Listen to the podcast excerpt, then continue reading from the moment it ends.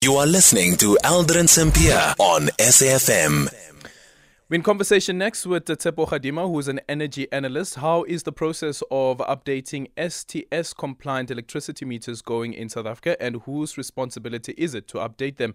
If the software of the meters is not updated by November 2024, they will stop accepting new prepaid credit tokens.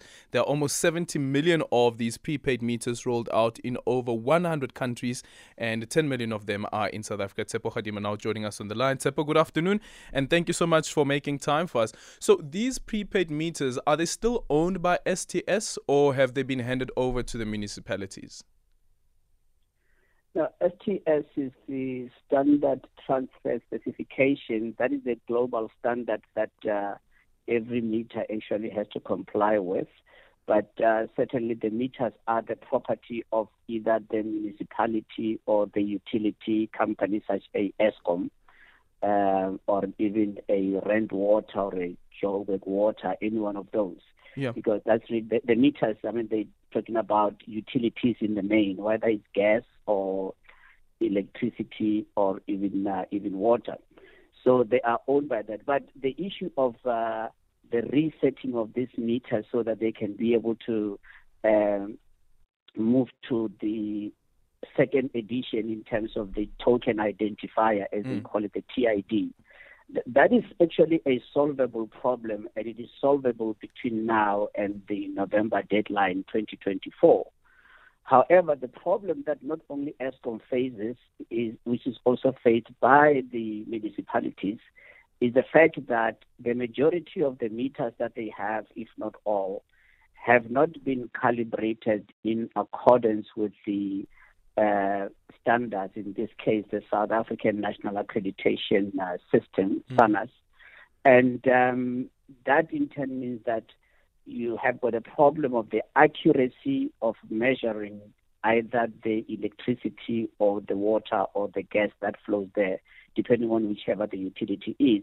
So as a result, the customer is the one who, the user, is the one who is disenfranchised because it's being built on guesswork, whereby they estimate you sh- you ordinarily would have used yeah. so much electricity or so much water, and that is the real the, the, the hard core of the problem.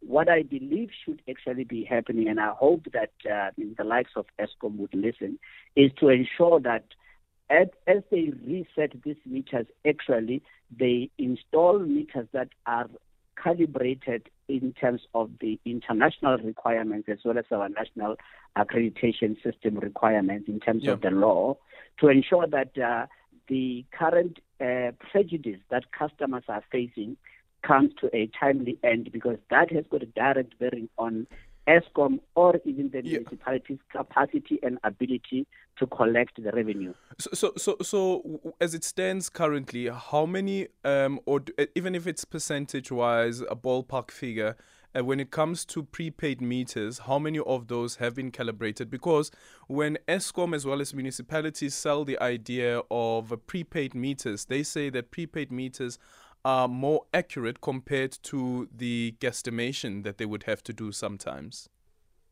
No, the prepaid meters are not accurate. And in fact, they're supposed to calibrate and recalibrate. So it's supposed to calibrate on installation. Uh, I was a expert witness in a case for in, in Soweto where they had taken Eskom to court and I had inspected uh, the meters that were there and none of those meters actually had been calibrated in terms of the law.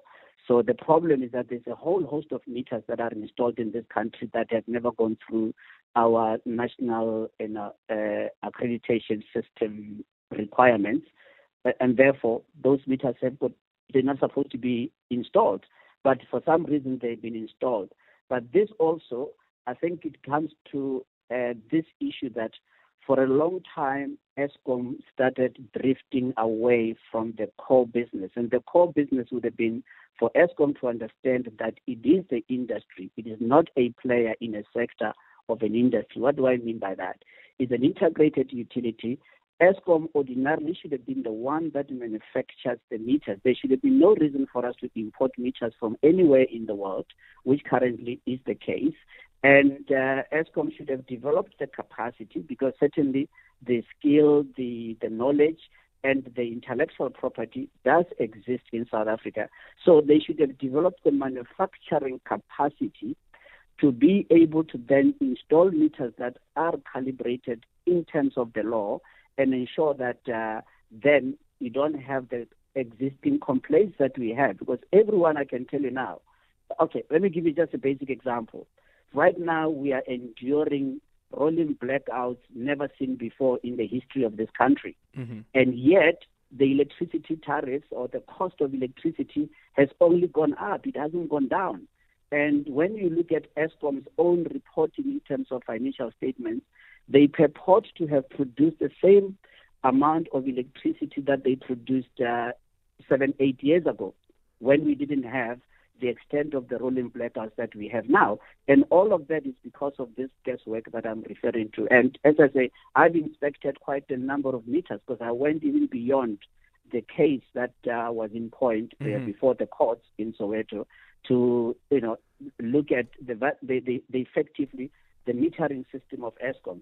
That is what is urgent. So, as I say, the issue of, you know, this uh, STS meters that uh, next year, November, will have to have been reset, and then the vending machines would need to have been updated in terms of the software to yeah. you know version two. That that is not really a big issue. The big issue here is that if now Eskom wants to install smart meters everywhere, replace instead of resetting, they want to replace with the newer generation smart meters. The question that must be asked of Eskom is that why would they then go out and give a tender to a foreign multinational instead of creating the jobs here? And why is the recalibration of meters not done uh, either by Eskom or by SANAS itself, whereby we can keep all the revenue in the country yeah. and have to stop the tendering system and uh, to ensure that there is accuracy of measurement of either electrons or water or a you know a gigajoule yeah. of gas that I, goes through anything. I quickly want to ask you about what the electricity minister had suggested, and that is the ability of Eskom to switch off geysers remotely. With this new um, meter system that they want to introduce, be able to do that? He didn't know what he was talking about, unfortunately. It's not possible. it's not the answer that I was expecting. okay, so so it's not possible. No. Okay, um, Tshepo Kgadima, the uh, energy expert. Remember the suggestion from the electricity minister that they'll be able to switch off electricity remotely to geysers. Well, not possible, we hear.